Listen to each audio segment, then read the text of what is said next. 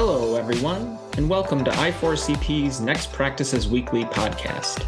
I'm one of your hosts, Tom Stone, a senior research analyst at I4CP, the Institute for Corporate Productivity, the leading authority on next practices in human capital. The Next Practices Weekly podcast is one of the ways we share those practices with you by interviewing top HR leaders and facilitating discussion with the broader HR community on what high performance organizations are doing differently with their people practices. From HR strategy to talent acquisition, learning and development, diversity, equity, and inclusion, and much more. In early May of 2022, I4CP Senior Research Analyst Carrie Naiman joined me for a conversation with Christine Deputy, Chief People Officer at Pinterest. We discussed a range of topics, including their approach to hybrid and flexible work, their approach to pay equity, their innovative Ombuds program, and much more. Here now is that discussion with Christine Deputy. Good morning, Christine. Thanks so much for taking the time to talk with us today. We really appreciate you joining us. Thanks. It's great to be here. Am I? Can you guys hear me? Okay. Sounds great. All right. Sounds really good. Um, so maybe we could just jump in and just start off by talking a little bit about you. What's your background? Kind of where were you before Pinterest? What brought you to Pinterest? All right. Um, so, background I've been in HR my whole career. So, I've worked um, in a lot of different places, uh, both locations and companies. Uh, I started my career in travel and financial services with a company called Thomas Cook, which is no longer in business. But they were the company that was around the world in 80 days. That's what that was based on. Uh, that was a Thomas Cook uh, tour around the world, um, and worked with uh, Thomas Cook. Worked with Starbucks really early uh, in their growth uh, phase. So uh, started with them when they had about 1,500 stores, and and I was based in the Canadian market up in Toronto. I'm a Jersey girl though, so I'm a, uh, I'm, I'm originally from New Jersey. um, worked with them both in the US, uh, in Canada, and um, in Hong Kong. So looked after their Asia Pacific operations in Greater China for a while, um, and then moved from there to Dunkin' Brands. So I've got lots of coffee in my background. If you're interested, and yes, this is coffee in my cup. Although you know, I'm not sure if I can have enough of it.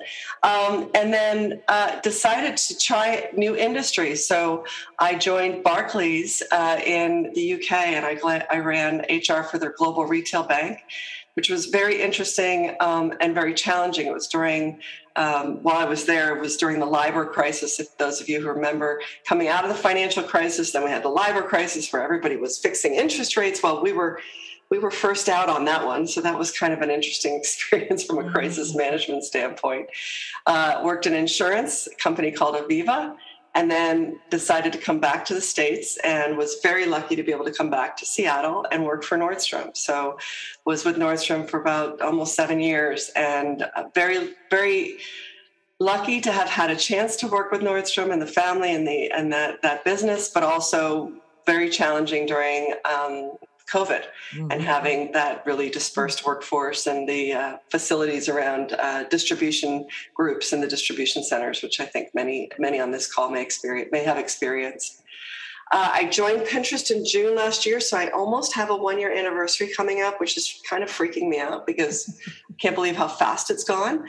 Um, uh, I'm based in Seattle and uh, we'll be moving back we'll be moving down to san francisco. Probably keep a home base here and, and, and spend a fair bit of time there. Um, joined pinterest uh, really wanted an opportunity to work in a pure tech company and try another industry. I've found in my career working with different industries every time i've switched um, it's it's you learn a whole new set of sort of hr practices and assumptions and tools and it's i find it really fascinating to see you know, this is where this group leans, this is where this group leans, and then all of a sudden you can start to bring, hey, this is something they do in banking. Could we do this in retail? Or this is something they do uh, in insurance or in the UK, and could we bring that to the US? Um, and so uh, it's it's for me. I'm a real. I like to learn. I like to be uh, challenged, and and uh, I really enjoy a a complicated scenario, which is most of the companies I've been in there. I found, I found them. I think the function by itself is always dealing with complicated scenarios. So Pinterest has been fantastic. Uh, the company is, we are very focused on being a very different kind of technology experience, a different kind of place on the internet. Um, we're seeing, uh, you know, the Surgeon General most recently just came out with, um, you know, the issues in, in mental health that, that kids are experiencing because of the amount of time and the kind of things that they're doing on the internet. Um, and so we really aspire to be a more nourishing place for folks. We don't allow any, you know, political speech. We don't allow any misinformation around environment or climate misinformation. We don't uh, allow any um, weight loss advertisement. We do significant amount of work around identity, uh, making sure that we have identities represented on the site, and really try and create an environment where people can have inspiration and help them move from inspiration to realization. So it hopefully is a site where you can go and feel excited and nourished and positive and then maybe get some ideas about really cool things that you could do in real life. Um, so we don't look to try and get everybody on the site every single day all day long. We actually expect that it's more weekly average weekly users and monthly users not daily users um, because we think that's a healthier kind of mix mm-hmm. so uh, it's been fun growing really, really fast and doing things in technology. You couldn't go faster if you tried, uh, which is, I thought retail was about as fast as you had to go, but tech puts a whole other spin on it. And, uh, and I've been learning a lot. So it's been, it's been great what I really love about everything you just shared in terms of your background is just the diversity of the industries you've been in and it does sound like you might search out those companies that have huge challenges to solve. So that's got to keep you motivated and interested um, for sure. Can you just maybe tell us a little bit? I, am sure most people know what Pinterest is, but I, I remember just learning about it three or four years ago. I was not a big Pinterest user back then. So maybe you just tell us a little bit about what it is, what it does, that kind of thing. Yeah, Pinterest uh, originated as sort of a way to organize uh, all of the content on the internet. So originally, it's sort of this concept of as I'm on the internet and I'm identifying either an article or a visual sort of uh, picture things that I want to collect, you can bring that into a board on Pinterest. And so, for example, on my uh, on my site, on my Pinterest uh, login, I have boards on recipes. I have boards on uh, I'm planning my Easter dinner dinner with a group of people. So I, I, kind of start collecting some of the recipes and things that I want to do there. Um, I'm starting boards around building a house. So starting to think about what are some of the, the sort of the, the visuals that would give me insight around how we want to look at um, this this property and the way we want it to feel. And so um, I, I, do horseback riding. So there's I have a board on horseback riding where I put all sorts of things around exercises to do with the horse or ways to help the horse have the horse trust you more. So it's a way to do that. And then on top of that, what we do is we also have a shopping ability. So let's say you're getting ready for a trip. I have a girls' trip board in there for Honolulu. I'm going with a couple of friends. And I can also go in there and think about packing tips and uh, things that I want to buy. And I can go in and I can click through and actually go and purchase clothes or a bathing suit or whatever I might want, or a lamp for the house or those kinds of things. So the concept is really about uh, inspiration. So, what are you? What, how are we going to inspire you to do things in your life? Then um, planning, which is some of the tools on planning we're still building out around timelines and way to collaborate with other people. Uh, shopping, which is an area we've built out more of in the recent history, and we're going to continue to to grow in that space. So, how are ways that I can do shopping on the site? And then finally, with this underlying concept of nourishment. So making sure it's a safe, positive uh, environment where people feel progress and feel that they're they're getting good things. So we're looking at how to measure nourishment and you know after you get out as you exit the site you know do you feel better than when you got on the site and um, and that's some of the things that we want to try and accomplish yeah i love that certainly goes against the grain of a lot of social media sort of approaches, right? Like you were talking about, it's not about the numbers so much, it's about the experience. So I really, really love that. Um, thanks for sharing. I do, I can say just personally, I was very happy when I started being able to actually figure out where to buy the stuff that was on there like that was that was a huge benefit for me so that i didn't have to go search things search around for things post exactly well with a retail background i was like okay yeah we gotta, gotta do this. this. Thing's gotta go way faster. Absolutely absolutely.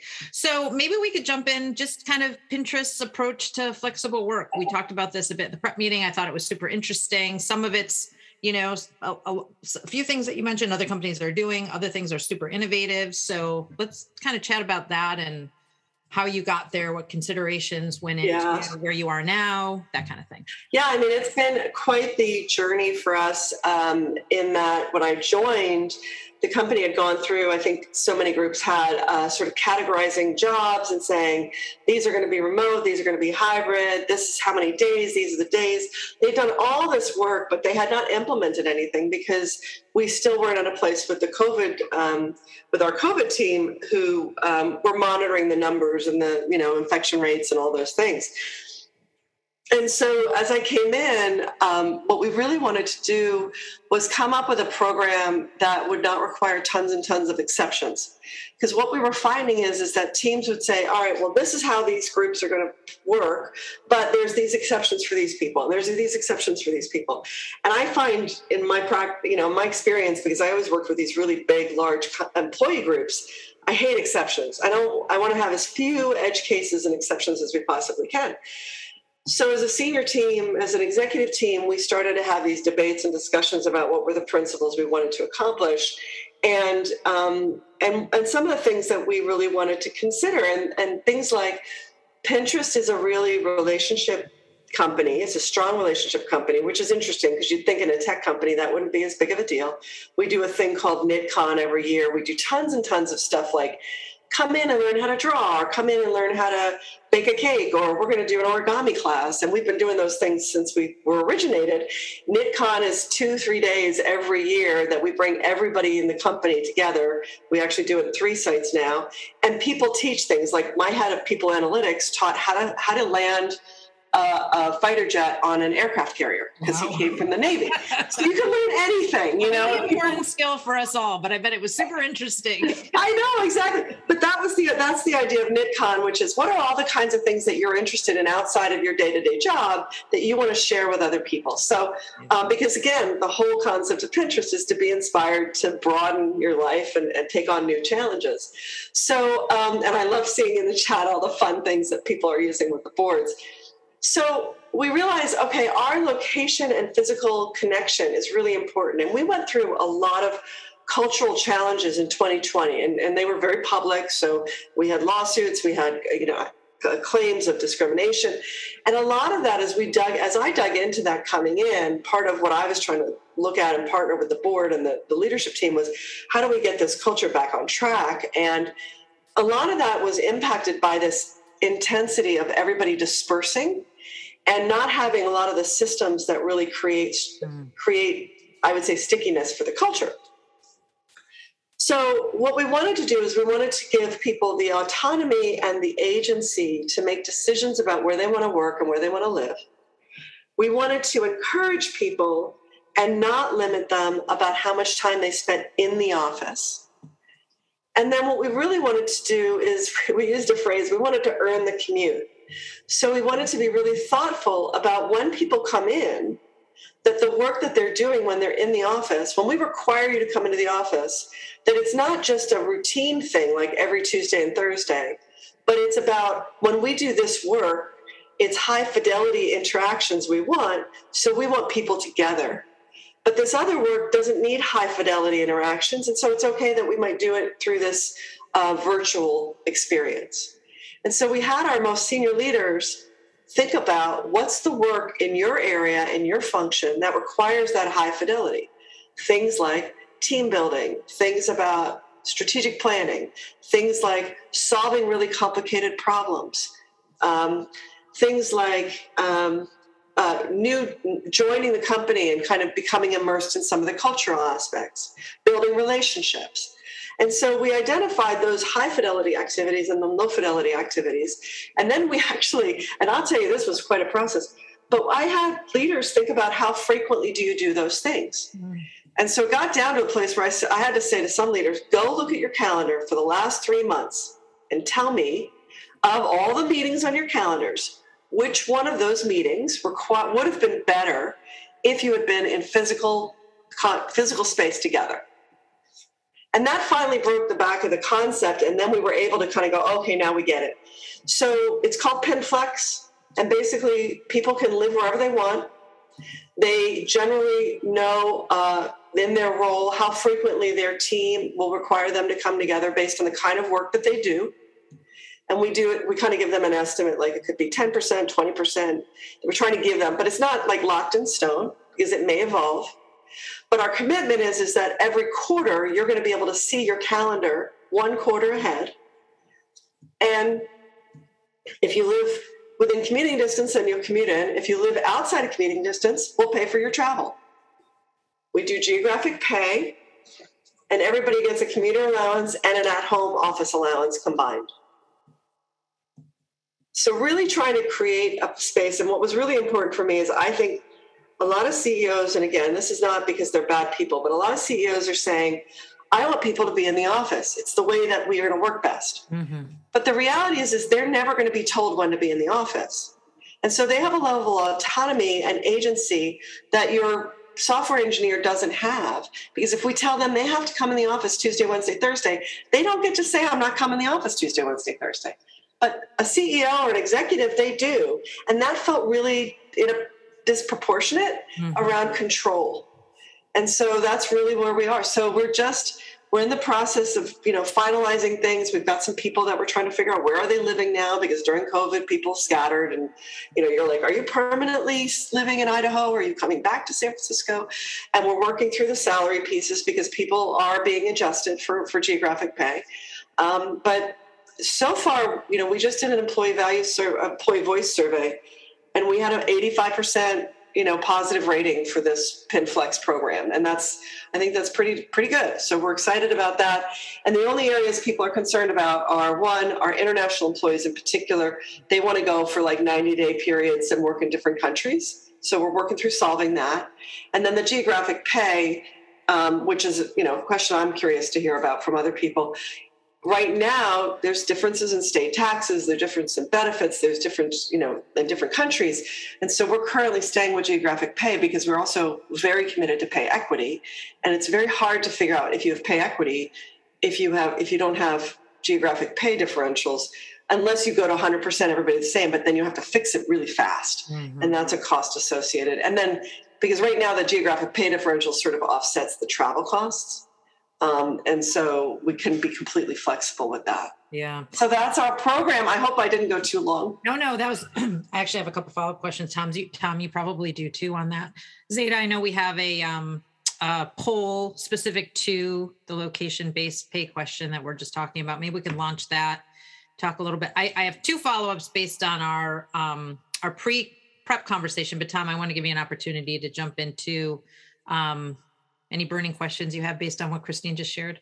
Well, uh, she she noted the a couple of times the different pay uh, or stipends and so on for both people when they're working remote, but also for travel. I bet some folks on the call would just like a little more double click detail on that if you could. Um, what does that look like? Um, yeah, they get um, they get. I want to say it's like God, I want to I want to tell you the number. I want to say it's about five hundred dollars that they can expense all their office expenses on, and we expect sometimes when they first join they might buy a desk or things like that, and they get that every year. So that's all for their kind of office expenses. And then we have a commuter benefit that you can take advantage of, which is you know done through one of those commuter programs where you you know it's pre-tax funds and it goes for like a commuter card, and whether you're you know in an office like whether you live in downtown san francisco or you live in idaho like i said you still get access to that commuter benefit and you can use it however you want. And so that way it doesn't so for example if i'm in san francisco and i'm in the office um, uh, if i'm in the office uh, I go, I want to go in a couple of days a week and I'm not being required to do it, I can do it. I can use my commuter benefit to reduce my cost there. And then in our offices, we are, you know, sort of the, one of those more typical kind of tech offices where we have amazing food and activities, and there's all sorts of fun stuff that happens, and people have all sorts of good swag, and you know, it's fun to be in the office, and people get together, and you know, again, the food is great. I'll keep repeating that because I come from retail. Nobody will feed you anything in retail. All um, right. So regarding the the, the travel, um, Clara in the chat is is just again asking maybe for people that live far enough away where to travel to the office for meeting would require a flight. What are the guardrails on that? Yeah, they're normal. They're just normal travel guidelines. So if a leader says, I'm going to bring my team together once a month for a couple, three days, um, and they're they've got people that live in different places. They use their travel budget to bring them in. And so what we've said to them is this year we're going to the first six months we're not going to adjust the policy at all. And we've said to them there may be some leeway that you have around your travel budget. You may spend a little bit more than you thought and all that because we're trying to figure it out. And then we'll start to use that as some insight. And we've got like we're giving them insight for how to budget for next year. Um, but generally the travel the amount of travel that you actually need is less than most people think. We're still a very San Francisco based company. So there's a lot of, you know, people still there. We do have people that have relocated, but it's not the majority. And over time, what we've said is, is you know, people could go to our Chicago office, our New York office, you know, one of our offices in Dublin, you know, we can look through that. And and leaders need to be thoughtful. Like if I have an international team, do I really need them physically present together once a month? Probably not. I probably only need them once a quarter. And so I need to plan for that. But actually, once a quarter is a, a reasonable amount of time to bring people together. And then we also are working very hard to help build development programs around being world class at hybrid meetings. So, you know, I spoke at a meeting yesterday. I would say 80% of the participants were in a room in San Francisco. I was not and there were about four or five people that were not. They were joining remotely. And so whenever we have meetings we generally have a couple people that either have covid have a family member that had covid they can't travel for some reason. And we just say great we'll dial you in. And we're dialing them in and we're really you know you have to make time to say hey okay for our team that's on on on the you know phone we've all had to learn how to dial into a meeting even if you're physically present so we can use the chat together. You know we're all learning some of these new skills and we're also learning where there's problems. And so you know oh this doesn't work when you're together. So uh, that piece has been interesting and it's working. So I'm just going to share. Um, I think y'all can see the the poll results here. Um, most, just over half, though, are adjusting compensation based on where each employee lives, similar to to Pinterest approach. Um, we based on we pay based. Geez, we pay based on role only, not geography. Thirty-two percent. Some didn't know, and then others. So the majority, but not by a huge margin. Is, I know. I would have thought it was yeah. would be bigger. I'm surprised, but I think that maybe the direction we're going into. Maybe it happened started happening with the $15 minimum wage kind of discussion. Yeah. Yeah. So um, somebody um, uh, just uh, Robert uh, direct chatted a message or a, a, question to me about pay transparency and how Pinterest is sort of approaching that. And I know there's some changing regulations and that kind of thing. Um, where where's the discussion? Where how do you manage that at this moment? Yeah, we launched Pay Transparency last year. So all the salary ranges for all the roles are visible to any internal employee. They can see that and they can understand what the target compensation is um, for any particular role base. And it's most most of our compensation is based is base salary and then equity. Um, and our salespeople do have a bonus program uh, that is a cash bonus program, um, but we're we're transparent from that perspective. Now, what we don't do, like so, Netflix actually you can see what everybody else makes. You can see it by person. Um, we don't do that but we do show the ranges um, and so you can see that from from that perspective. And so you know we have people that you know feel like hey i'm not being paid correctly. They raise a concern. We investigate. We look at it. We do pay equity reviews twice a year. Um, and um, and right now because the market is moving so fast and we're hiring so fast and we've got so much turnover we actually are looking at it quarterly because we're having to figure out how to retain people and you know you just have to make adjustments at times. And so we're looking at it on a quarterly basis um, at least for right now to kind of at least do a high level assessment of particular areas where we've done adjustments to make sure that we're not getting off track. Um, uh, because that, that can happen really quickly. There's just it's so much movement in the market. I'm sure everybody's dealing with that. Yeah absolutely so i just want i just want to call out I took I wrote these two things down that you said. One of the things that I love is that you want the you want to create the way of doing things that that means the fewer the fewest exceptions possible. So like how can we and and just that balance and that I, I love that. And then also earning the commute. I think there's a lot of people that can probably benefit just from that statement itself because they're trying to figure out when people should be in the office and not. So it really, really needs to be meaningful. Um, on that, one of the other things that you you just briefly mentioned um, is that leaders, I believe, something about a quarter in advance with calendaring. Can you can you talk about that a little bit, just to help people plan? Yeah, I think this probably comes from my retail background, but what I found coming into technology is that they it, well, here's what I, won't I won't generalize. What I found in Pinterest is that we work in this sort of almost startup way. And I'm kind of generalizing this to tech because a lot of my leaders come from all over the tech industry, Google, Facebook, you know, Amazon, et cetera. And in retail, you have very strong planning disciplines. And for frontline workers, you know, Starbucks really early on it's very interesting. They're going through the unionization issue. I, I, worked for Starbucks when we had a union in Canada and, and we, we decertified. But one of the biggest concerns people had was this ability to predict their life and feeling like I can't predict my life. And so, how can I manage my life if I don't know what I'm going to work? And so, in, in, in, Starbucks, really early on, we had this I, we had this requirement that we posted schedules three to four weeks in advance. And when I joined Nordstrom, they were doing the same thing. It's a best practice. Well, why aren't we doing that for for people in technology too. So if you're going to require me to travel, now certainly at certain levels there's going to be unexpected trips and things like that. You get that. But generally, if I want, if I have childcare, if I have a family, you know, I have, you know, people that I'm caring for, adults and other other responsibilities in my life, people should be able to predict their life. And so what we said is, is yes, we're going to have you do travel. Yes, you're going to be in the office periodically. We're not going to make it super structured in the sense of Tuesday, Wednesday, Thursday, you have to be in. But then, okay, so as a leader, I got to plan the quarter. So I shouldn't be like tomorrow saying, oh, you need to be here on, on, on Monday or whatever. I shouldn't be giving people last minute notifications that they have to get on a plane or that they have to be in the office because that doesn't help them. So one quarter in advance, let folks know these are the meetings we're going to have and stay consistent. Don't reschedule things because something came up for you. And that's you know it's one of those behaviors that leaders sometimes don't really understand. Like i have all this decision making authority but every time i change something at my level as this chief people officer my whole organization is impacted because i've rearranged my schedule. Hmm. and so we said listen you need to be able to plan. We're going to be consistent. So once we plan something we're not going to change it one quarter out and we're going to stay consistent. It's we'll see how it goes. It's a new discipline for some of mm-hmm. for some of us, um, and there's still going to be things that will happen, but at least we can try.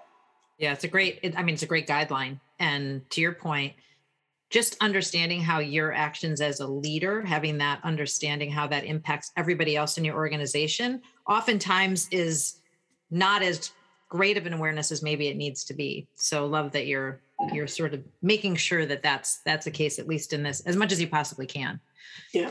Tom is there anything in the chat or anything that um... uh, yeah claire again asks a good question maybe uh, give a little more color around how you were able to get the ceo and maybe other members of the executive team to understand the experiences uh, for returning to the office of, of the non-executives you, you mentioned that and i think it was a great point but can you say a little bit more about what strategies maybe you use I got to tell you, I there's no magic to this one. I mean, we as an executive team, plus my two project team leaders that were working on this project, and then my HR business partners, we rounded the houses on this thing over and over and over again. And I will tell you, the thing that ultimately broke it, kind of broke the deadlock. So I had very senior leaders that wanted people back in the office. Full stop like Ben Silbermann, who I love, he's my CEO. He is the most intense introvert, and yet he loves being in the office. It is so funny. I mean, he loves being in there. He loves walking around, seeing everybody eating lunch and doing this and that.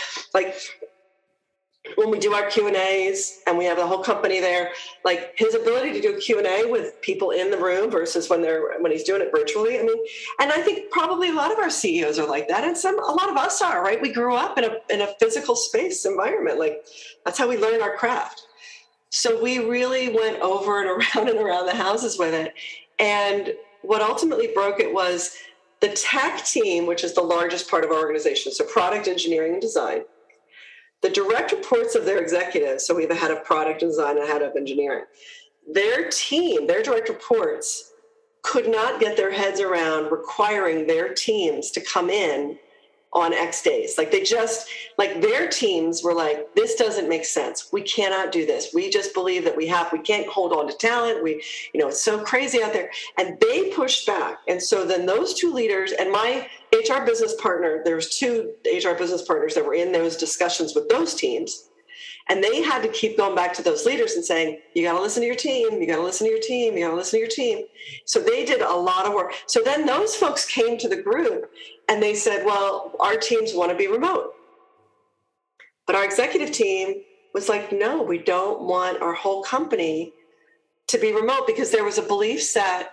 When we got underneath of it, what I uncovered is there was a belief set that if we called people remote, that they would not, they would think that they weren't allowed to come in the office.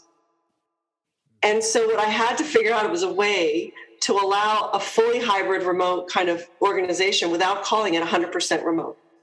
So we said, the project team, we were like, okay, so here's the challenge.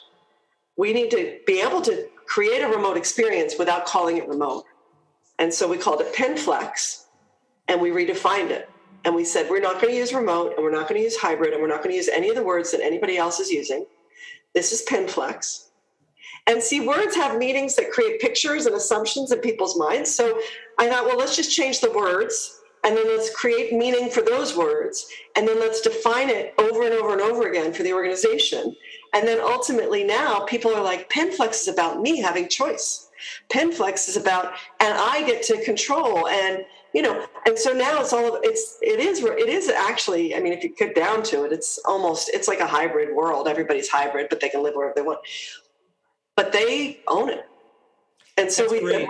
we're not going to use those words anymore yeah, that's great because the words hybrid and remote are now out there in the vernacular, and there's both positive and negative stories about both. The word virtual used to be used for a lot of these too. Um, uh, and so you you can you could read horrible stories about either of them or very positive stories in in the media and social media and you wouldn't want those things about other companies to color people's perceptions of what they have at Pinterest, even when it's not even true of the Pinterest approach. So, creating a new concept, a new word, a new tag uh, was a really interesting way to go.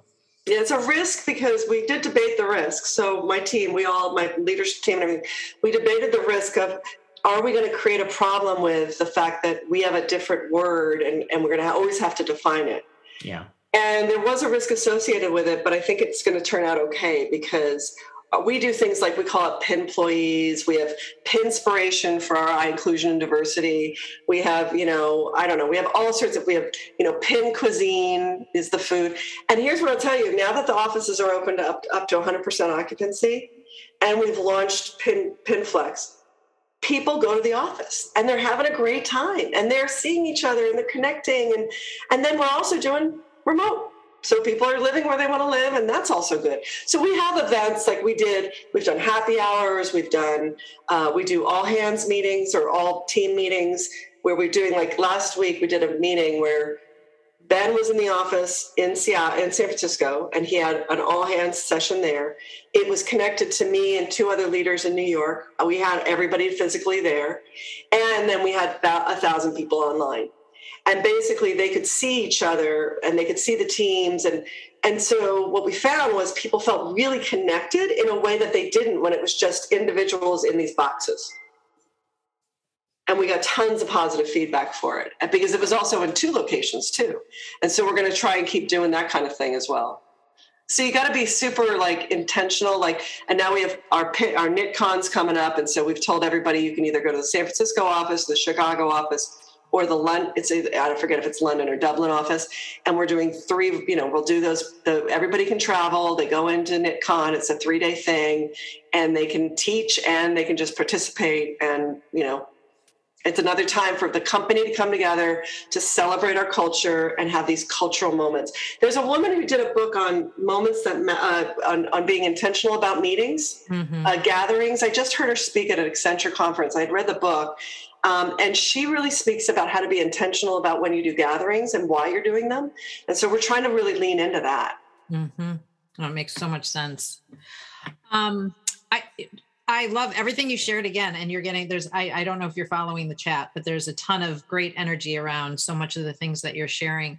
There was a question in the chat about just your your approach to onboarding, you know, again, with so many new people, I'm sure joining.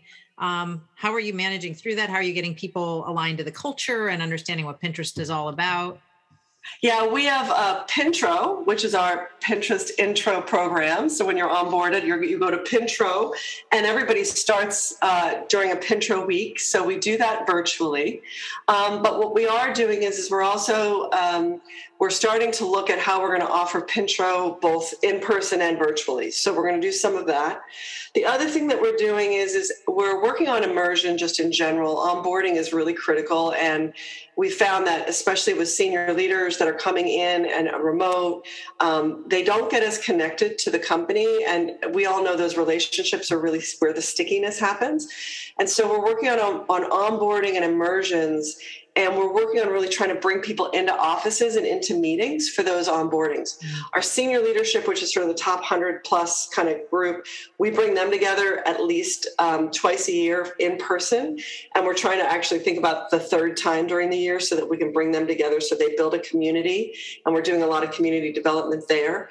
Um, and then we do lots of things like we have Ask Me Anything sessions where we we open that up and in dialogue on that we do um, like i said the immersion plans are planned. So when you come in you probably have a calendar that's at least two months sort of planned for you where we've got meetings and greetings and we've started uh, culture buddies which is something i we leveraged back at Starbucks days where we give people a culture buddy so they have a friend that can kind of just talk about whatever they can tell them I've been here for 6 years and I know all the backgrounds and the history and all these things. So we're just we're trying to we're trying to break the back on all those different onboarding pieces.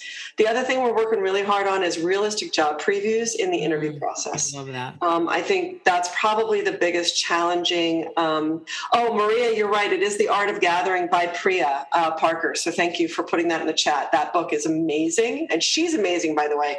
I, I read the book, but when I heard her speak, she's off the charts. Um, she was incredible. Um, but yeah, we're really trying to kind of get this kind of um, connection happening um, and this realistic because we're you know we're growing really fast. I mean, we're 20, I have 30% more employees this year than I had last year in January. I was like, you know, we got 120 people signed up for Pintro for next week. Like, it's just like hundreds and hundreds of people.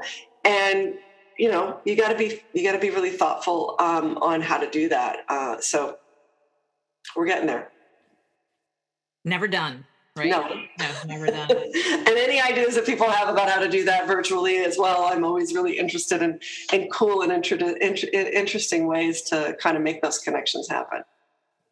So one of the other things that you mentioned again in our prep call that I thought was super interesting, hadn't heard of this approach before, was bringing in ombuds. You had talked a bit about that. I'd love to just hear Pinterest's approach to that. What what brought that on? What do you use them for? and sort of how are they the same or different than your HRBPs? Yeah, I, this is an interesting one, and I can't take any credit for it. So, um, if any of you have ever gone through sort of a cultural disruption, uh, many boards these days will lean in and do uh, work with attorneys and law firms to come in and do an evaluation and try and give sort of an objective third party view for the board around what's the culture, what's working, what's not working. And Pinterest went through that. It was very public, and um, this there was a special committee of the board that created um, this report and this set of recommendations. It's on our website. You can see it. I think it's Wilmer Hale was the attorneys, the, the law firm. And so when I joined, we had already had this process of responding to this Wilmer Hale report. And one of the recommendations that the special committee made was that we should look at an ombuds program. And I have never worked with an ombuds. I've never worked in that sort of public sector. Most universities, hospitals, um, also union environments. I was talking to the head of HR at Boeing. She's they have you know they, they have ombuds and they're used to working with them. Well, I hadn't, and so when I joined, uh, we had we contracted with an external group to do this ombuds ser- service called Tequitable. And so we are piloting this program. I, you know, got got involved and we started. We piloted this program called Tequitable, which is an outsourced ombuds. But we also were interviewing ombuds and looking at bringing an ombuds person in and then having that person build out a team, a small team. Um, I am absolutely in, enamored and in love with this ombuds service. So they are independent, they are informal, Um, and they are completely disconnected in the sense of they are they our head of ombuds donna douglas williams who you cannot none of you can recruit. I love her. She's my my my, my confidant partner. She does not report to me. Um, she reports to ben. And she has one team member adding two probably will end up maybe three or four people in the team. And what they do is they help people navigate the organization or issues. So she's really expert in things like conflict resolution, uh, really digs into helping people get their thoughts in order to help think about what is the issue that they're trying to deal with. Um, she does not report any of her data in any detail to the board, but she will report. Like she'll come. We were just talking today about she'll come to my I, my comp committee is like my culture and diversity and comp committee. I think many of us have that now. Um, she will come and bring. Um, bring uh, kind of an overview about like how the launch is going and what, what kind of what kind of visitors she has she calls them her visitors and she's educated my team um, on different things around what she does and what she doesn't do and so we have a really strong partnership. I invite her to all my team meetings. So I call her adjunct faculty, just like my lawyers, my employment lawyers join, and my communication team, they join. They're all my adjunct faculty. And she participates and gives us insight. She has a very different way of looking at the world. She brought in a, con- we were having a conversation about something with job leveling, and she, she brought in a concept about fairness. And it's a Canadian Ombuds Association concept about fairness. And it kind of just that moment alone was hugely additive to the way my team was thinking about things. And so employees will go to the ombuds office to potentially they may want want to resolve the issue with just the ombuds and and maybe them maybe they just need to work it through themselves. They may have already gone through an employee relations process or an investigation process and not loved the outcome so they might go and she helps them navigate like is this do you not believe the outcome is the right? Can you not live with that outcome or is it more that you're just disappointed or you didn't like the process? So she helps them really navigate some of those conversations. And there are times when she will say, uh, I want to partner with the employee relations team. So can I help you go and guide you to work with this group, or you want to go to the legal team, or you want to file a complaint, or you want to make something formal, or you don't want it to be formal, or you, you think I should look at something and you just want me to be aware of something. And so she's really a guide, but she doesn't report details. She doesn't eh, she doesn't do investigations. She doesn't do strategic planning. She doesn't do workforce insights. She doesn't create policies. But she's another place inside the organization that is purely a resource for employees as they're navigating the world of work. And I am super excited about how this is going to play out. She's just, she's only been with us about three or four months. Actually, I shouldn't say that. She started in, I think, December, but she's been getting to know the organization. And what we've been doing is spending a lot of time with her, with my team, and the legal team and the comms team, helping them understand who she is. And then she's out doing sort of informational sessions. And she works really closely with the inclusion and diversity team, you know, who are part of my team. So really helping my team not worry about, oh my gosh, somebody went to ombuds.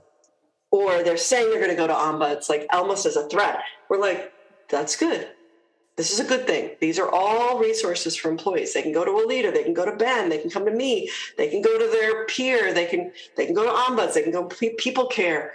It doesn't matter. We want to hear their concerns. What we don't want to do is shut that down so that then they become very frustrated and we end up I don't know, with a lawsuit or some other problem. Or losing them or anything. Yeah, or they quit, right? And they're a great employee and they're quitting for a reason that maybe doesn't make any sense because they created a storyline in their head which we all know employees do. We all do, right? Lacking information, I create a story, the story becomes reality, and now I have to act. Could we stop that cycle and maybe get, help them navigate? What I heard a statistic the other day that like 65 or 65% of Americans are looking for new jobs right now during this great reshuffle.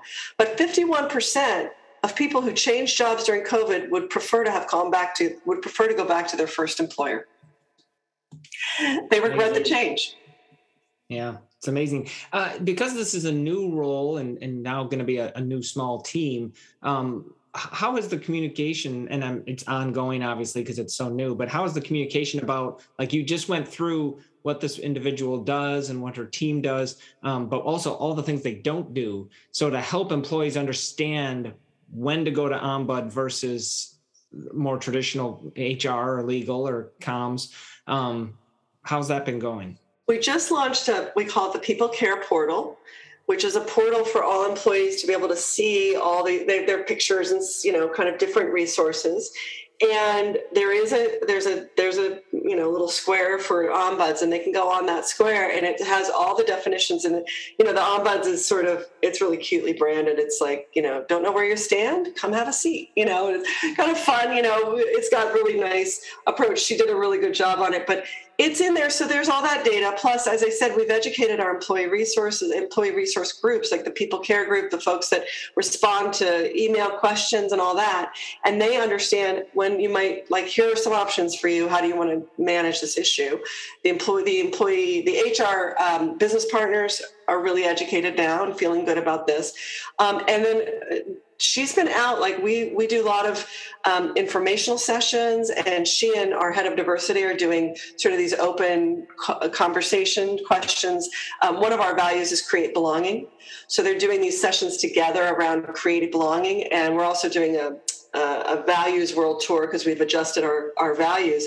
And so part of the values world tour, we're doing some things around ombuds and diversity and helping just it's incredible the amount of like communication publication follow up follow up follow up you know onboarding. We're starting to help people understand some of these resources available. So it's um you know, well, I, I think we're just going to see how it goes. And she's already had, I mean, she's not formally launched yet, but she's already had a number of visitors. And and she'll say to me, like, hey, I keep hearing some things around this topic. Tell me more about this topic. And are you guys, is this something you're working on? Is this, you might want to be aware that this is noisy and and then it gives me some things like, hmm, I might want to poke around over here and take a look, but not you know and she'll say i was i was told i could share this with you but i can't share anything else right? This person told me they they want me to give you this information but they don't want you to tell the name or this person said i can give the, both your their name and the information. So she's very careful about honoring that employee's wishes. And we're trying to rebuild trust. We haven't had you know we haven't had a great set of support for the organization as a people org. So she's helping us rebuild trust in the people org as well yeah, and I think one of the other things you talked about is rebuilding trust with with your employees, but then also with the board.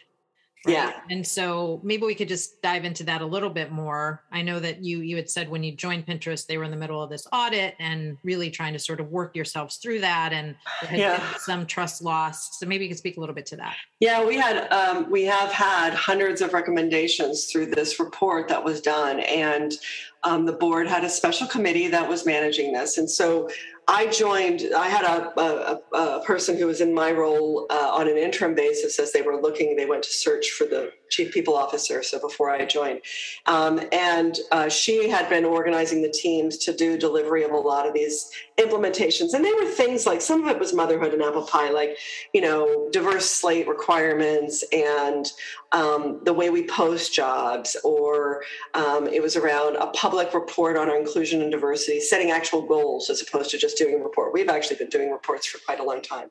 Um, there were things like uh, a process for investigations that's trans- transparent to all employees, so that if you if you want to have something investigated, you understand what to expect as you go through that process.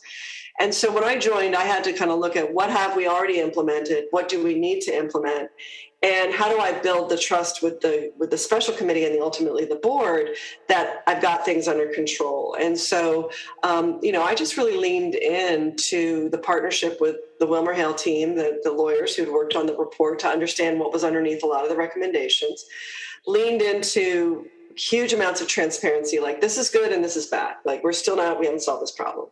But also setting really realistic expectations around what we could do and what we couldn't do. Because i think everybody on the call here could and empathize with me in the roles that you play.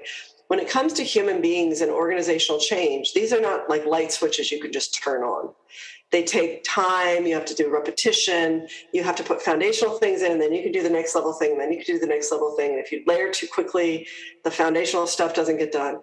And so i just was really really honest and really really transparent and i felt very good about the relationship now um, in the fact that now the special committee doesn't meet anymore and now we just report into the, the, the normal comp and, and diversity and culture committee.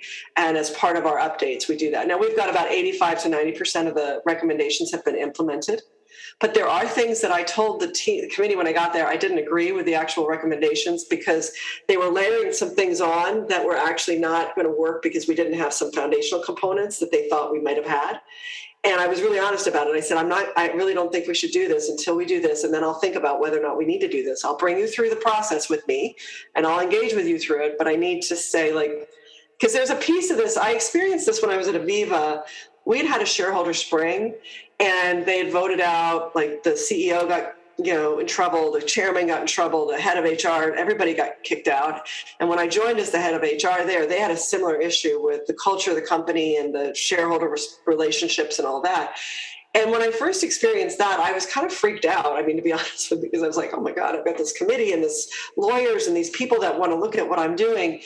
And and and what I had to learn was that you can't give up your expertise in that environment. You have to be open with it and then have a discussion and debate about what's going on. And and and one of the things that I, you know, was able to do here more confidently than I did the first time was just to say, well, you know, I know you want me to do this. Let's talk about what we're trying to solve. And do you think that if we could do it this way, would that still solve the problem? I think actually, here's why I think this would be a better way to solve the problem you know, because a lot of this was done by consultants or by lawyers.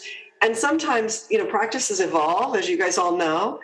And and what I learned this time, or what I did this time, because I learned it last time, I don't know, maybe it's a bad thing that I keep taking on these things that where there's lawyers and reports and boards.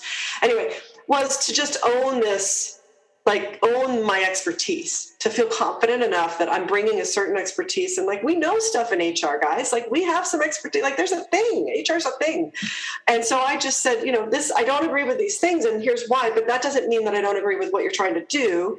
And I think it, they have some other ways that we might be able to do it that might be more resident with a fast growing company that's you know moving international and by the way is distributed workforce and XYZ and and if we do this first we can do this second and then and then having credibility once i deliver on the things that i say i'm going to deliver on then they kind of give you more permission. So some of it was i just delivered really a lot in the beginning and then it was about okay now let me chat let me pressure test some things that i don't actually agree with.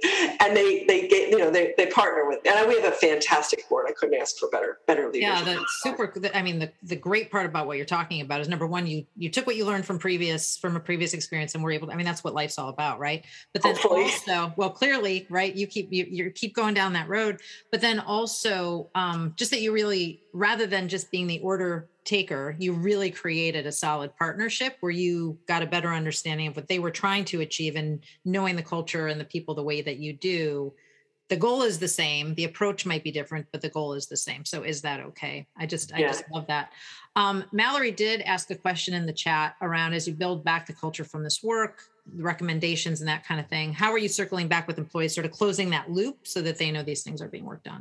Yeah i'd say we've done it okay i would say not great. So so here's a little bit of a learning for me which was interesting. And actually nicole marshall who's my head of I&D she and i were talking about this. So she went through this. She was at um, uh, the limited group when they went through a lot of their sort of cultural dynamic in, in 2021 and some of the challenges of 2020 and and she and I were talking about the differences between how Pinterest had done it versus how they had done it. When she did that work at, at Limited, what they did was they started with the vision of what they wanted for their culture, and then they they talked about the recommendations they got from the third party as sort of supplemental to that vision. Mm-hmm. Whereas when I came into Pinterest, we had sort of headlined WilmerHale, the law firm, the special committee, we had headlined that being our kind of raison d'etre. And we we hadn't gotten the other piece, which was the culture on top of it. And so when I first joined, I was like, I said, I don't want to, I don't want to see Wilmer Hale in any communications anymore. Stop writing Wilmer Hale. So that's number one. Nobody says those names outside of the privacy of HR and legal and comms and executive team meetings. I said, secondly, I really want to get rid of this. There was a thing called inspired culture, which I also thought had become a pseudonym for WilmerHale. Mm. Now, I think I probably kiboshed inspired culture too early because some people were still looking for that inspired culture name to connect to the stuff we were doing. Um, I would say we've now recovered because we've, we basically what I, we did is we went out with a strong business vision connected to then a launch of a refreshed set of values And now those two things together are starting to create that umbrella for the cultural work. And we're just trying to be super explicit about our employee voice. We did employee voice survey and we did this employee value survey, which is a different tool I can talk about another time. But we keep saying, you've told us this, and now we're doing this. You've told us this, and now we're doing this. You've told us this, and now we're doing this. And now we're starting to get that sense of, oh, okay, you guys are taking care of the things the really tactical things that are bugging me about my employment experience, you're hearing me. And I'm very tactical about like, we changed this particular policy this way because you told us that this was a problem. We're, we're doing this vision board thing once a quarter because you told us you don't understand the strategy and you want to understand how you contribute to the strategy. Like we're very explicit in all of our comms now. And that's starting to get better. But I got kind of irritated by inspired culture and WilmerHale. And I was like, uh, let's talk about like culture and the company and what we're trying to do. Mm-hmm. Um, and that's starting we're seeing that shift. So we're getting much better scores on strategy. I understand what we're trying to do. I understand how my work connects. Work fit, which is a sense of belonging and connection, that scores coming up. So, and we do a quarterly pulse every t- every quarter. We do a survey with our employees on particular a subset that's always in there, and then some particular topics like we just surveyed on employee uh, performance reviews because we just finished them. So, look, we could I think honestly, we could talk for at least another hour, if not more. We've got some more questions coming into the chat, but we are at the top of the hour. So we want to honor your time and the time of the people on the call just from me and everybody, I'm sure Tom, you agree, and everybody on the call and I4CP generally, thanks so much for taking the time. This has been oh, incredibly good, getting some great feedback in the chat as well. Um, maybe we can find a time to uh, to bring it back and dig into the things that we didn't have time for. But thanks so much for joining us. Well, thank you. Thanks for everybody. I appreciate you listening to my stories and um, just really value this community. So thank you to Carrie and to Tom. I mean, having these communities are huge. So I just love it when I get to hear your stories too. So happy to share when I can. Thank you for listening to this episode of I4CP's Next Practices Weekly podcast. I encourage you to join us live for these discussions each Thursday at 11 a.m. Eastern, 8 a.m. Pacific Time, so that you can ask questions of our guests and co hosts and participate in the conversation. Just go to i4cp.com forward slash events to register. We hope you will keep tuning in as I4CP brings you more great HR executives to discuss how high performance organizations are leveraging best and next practices in HR uh, registration is open for our Next Practices Now conference in late March this year in Scottsdale, Arizona. Uh, it's an annual tradition that we're super excited to be back to after two years of being virtual only. It is both in person and virtual, so if you can't make it in Scottsdale, you do have that other option, and there'll be a lot more information coming on the speaker lineup very soon. Thank you, and we hope you have a great and productive week ahead.